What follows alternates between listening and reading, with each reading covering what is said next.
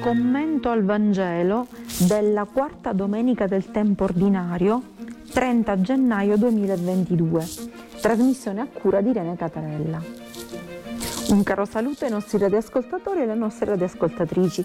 Il Vangelo di questa domenica, sempre tratto dall'Evangelista Luca, siamo nell'anno C, e quindi le letture vengono prese maggiormente da questo Vangelo, è la continuazione del Vangelo di domenica scorsa.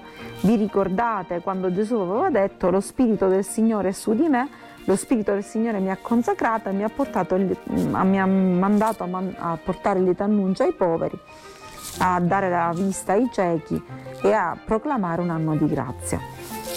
E ci ricordiamo che Gesù era nella sinagoga di Nazareth appunto era ritornato provvisoriamente al suo paese, dove peraltro in modo significativo lui non aveva mai predicato, la sua predicazione l'aveva fatta sempre a Cafarnao. Cafarnao era un grosso centro, Nazareth era un piccolo paesino, dalla mentalità chiusa, bigotta, e infatti lo vedremo dalla reazione dei suoi compaesani alla lettura di questo passo del rotolo di Isaia. Dobbiamo ricordare che ehm, in genere in tutte le sinagoghe avevano dei libri dei profeti, ma le più piccole avevano in genere solo o, ma sicuramente, o sicuramente il rotolo del profeta Isaio che conoscevano quasi a memoria, anzi totalmente a memoria, quindi sapevano pure che cosa si dovevano aspettare. Vediamo che cosa succede in questi versi che invece leggiamo oggi che sono dei versi diversi da quelli di settimana scorsa perché continuano questi versi. Allora, Gesù, quindi qua siamo dal Vangelo, secondo Luca, capitolo 4 dal versetto 21 al versetto 30. Allora cominciò a dire loro, oggi si è compiuta questa scrittura che voi avete ascoltato.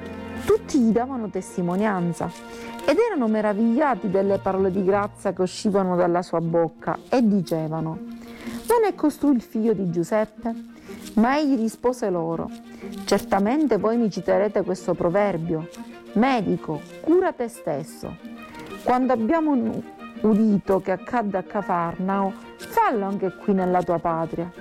Poi aggiunse, in verità io vi dico, Nessun profeta è bene accetto nella sua patria. Anzi, in verità io vi dico, c'erano molte vedove in Israele al tempo di Elia, quando il cielo fu chiuso per tre anni e sei mesi e ci fu una grande carestia in tutto il paese. Ma a nessuna di esse fu mandato Elia, se non una vedova a Sarepta di Sidone. C'erano molti lebrosi in Israele al tempo del profeta Eliseo ma nessuno di loro fu purificato se no Naam il Siro.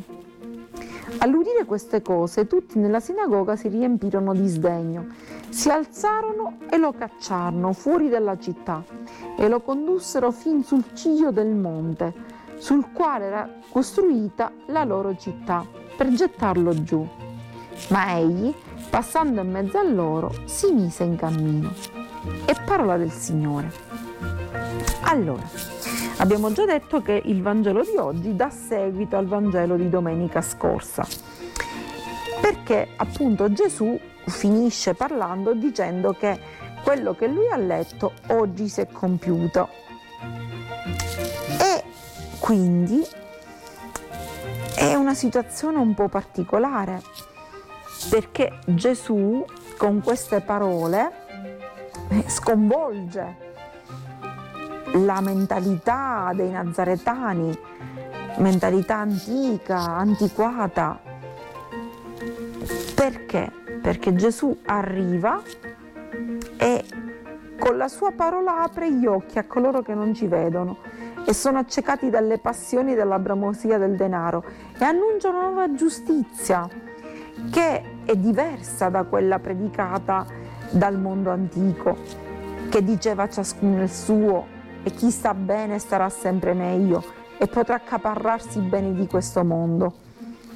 Gesù invece proclama una nuova giustizia in cui gli esseri umani si sentono fratelli e sorelle, figlie e figlie di un unico padre e non possiedono nulla perché tutto è di Dio e lo ricevono da Dio e questi beni quindi li devono condividere con i fratelli e con le sorelle. Vuol dire che questa giustizia di Dio è una, cosa, è una novità perché presuppone la fratellanza universale senza più distinzione di razze perché tutti sono figli di un unico padre e nessun uomo è impuro perché tutti sono amati da Dio. Ora questo andava contro la mentalità del, del giusto giudeo, no? Che era completamente diversa. Anzi, lui proclama anche l'anno, Gesù proclamerà anche l'anno giubilare, che non è fatto di 365 giorni, ma dura per sempre. Ed è il tempo del mondo nuovo. In quel mondo nuovo, realmente umano, nuovo, perché ricolmo dell'amore gratuito. Questo era stato il discorso di Gesù, sconvolgente, provocatorio e innovativo. Ma come eh, fu recepito dai suoi compaesani? Come reagiscono quando Gesù dice oggi si è compiuta questa scrittura? Eh, l'Evangelista usa mm, prima di tutto una frase un po' enigmatica. Tutti gli davano testimonianza. Allora, tutti gli davano testimonianza può significare che tutti gli rendevano, lo ammiravano ed erano meravigliati dalle sue parole di grazia nel senso buono del termine, ma non è così. Perché poi dicono, ma non è costui il figlio di Giuseppe? Come a dire, ma questo che vuoi? Cioè, non è figlio di Giuseppe? Che, quindi, che cosa vuol dire questo? E, ehm, non è un applauso quello che dicono. Anzi, il messaggio di Gesù non era stato per niente tranquillo anzi era stato provocatorio ed è proprio per questo, per questa mancanza di accoglienza dei nazaretani che Gesù non aveva iniziato la sua predicazione nel suo villaggio, anzi era andato a Cafarnao e i suoi compaesani non erano rimasti bene perché lui aveva cambiato residenza. E che vuol dire? E vuol dire che i compaesani quindi erano rimasti scioccati dalla novità del suo, della sua parola. Perché sempre in, in, un altro capitolo dell'Evangelista Luca, capitolo 6, Gesù dice, ma se amate coloro che vi amano, che merito avete? La, il termine, l'espressione è pola kumin haris. Che vuol dire haris? Vuol dire se voi amate quelli che vi amano, dov'è la vostra gratuità? Aris è proprio la gratuità. Cioè se fate del bene a chi vi fa del bene, dov'è che fate qualcosa di gratuito, di naturale e spontaneo? Io quindi, dice Gesù, vi propongo una vita di gratuità che significa fare del bene a tutti. Amare i vostri nemici e fare del bene e questo era una cosa sconvolgente, una cosa che i nazaretani non potevano accettare. E quindi che dovevano fare? Erano sconvolti, addirittura Gesù in genere eh, doveva leggere tre versetti dei profeti, invece ne aveva letto un versetto e mezzo. Anche questo era qualcosa di strano. Eh, non ci dobbiamo dimenticare che eh, gli israeliti aspettavano un Dio punitore che doveva appunto ristabilire la giustizia ma liberarli dai loro oppressori. Loro si aspettavano una resa dei conti e invece Gesù porta un messaggio di gratuità, un messaggio della gratuità dell'amore di Dio, dove non c'è punizione o ritorsione neanche nei confronti di chi non capisce il bene, perché fa compassione coloro i quali vivono fuori strada. E, e capiamo adesso riferimento a Giuseppe, perché eh, nella cultura semitica figlio, quindi figlio di Giuseppe, voleva dire dare continuità alla vita del padre. E, e la famiglia di Gesù era una famiglia molto tradizionalista.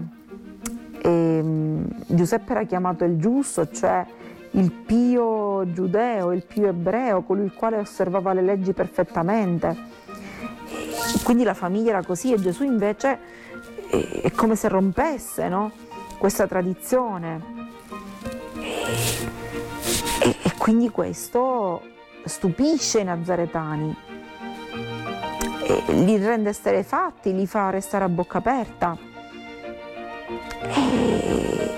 E perché Gesù dice che siamo tutti uguali, che non c'è differenza, anzi dice di più, dice, proprio per sconvolgere questa loro mentalità, che quando ci fu la carestia, eh, cita due profeti, il profeta Elia e il profeta Eliseo. Il profeta Elia eh, diede, mh, mm, appunto, aiutò non una giudea, ma una straniera ed esattamente la vedova a Sarepta di Sidone, che era una straniera, e anche Eliseo, al tempo quando ci furono molti lebrosi, chi è che purificò? Non purificò un ebreo, ma purificò Naam, e Na- Naaman, che era il Siro. Quindi questo a di significare che cosa? Che Gesù non è venuto solo per gli ebrei, ma è venuto per tutti Ora, questo andava a scontrarsi con la mentalità ebraica che si sentivano il popolo eletto, no? il popolo per eccellenza. Però Gesù quindi si sente rifiutato dai suoi, dirà che nessuno è profeta in patria, quindi nessuno è capito in patria, però non rinuncerà alla sua missione. Continuerà a predicare, anche noi dobbiamo fare così quando stiamo predicando, cioè stiamo agendo nell'amore incondizionato e sappiamo di fare una cosa giusta, non ci dobbiamo spaventare di come si comportano gli altri. E non ci dobbiamo vendicare, dobbiamo averne compassione, ma non ci dobbiamo fare fermare dagli altri, anche se gli altri ci fanno come hanno fatto poi i suoi compaesani, l'hanno portato sul monte di Nazareth, un monte che non esiste. Eh, un monte vuol dire che erano arroccati nella loro mentalità, quindi per buttarlo giù. Cioè lo volevano espellere, buttare fuori perché la loro mentalità non, riusciva, non riuscivano a capirla. Ma noi dobbiamo fare così. Dobbiamo uscire fuori dal villaggio come ha fatto Gesù, quindi avere questa mentalità basata sull'amore incondizionato e non omologata alla mentalità bigotta di nessuno, ma fare come Gesù, nessuno ci deve riuscire a buttare dal monte, cioè nessuno ci deve riuscire a far demordere dal nostro intento di bene e fare come Gesù che arrivato a un certo punto, lì si dice che li attraversa e ritornerà sul suo cammino, cioè ritornerà a compiere la sua missione senza problemi. Questo è il, ehm, il significato di questo bellissimo passo di Luca che ci dice appunto di amarci incondizionatamente e non demordere mai da questo nostro intento, in qualunque modo ci trattino gli altri. Bene, un caro saluto dalla vostra Irene Catarella che vi dà appuntamento alla prossima trasmissione.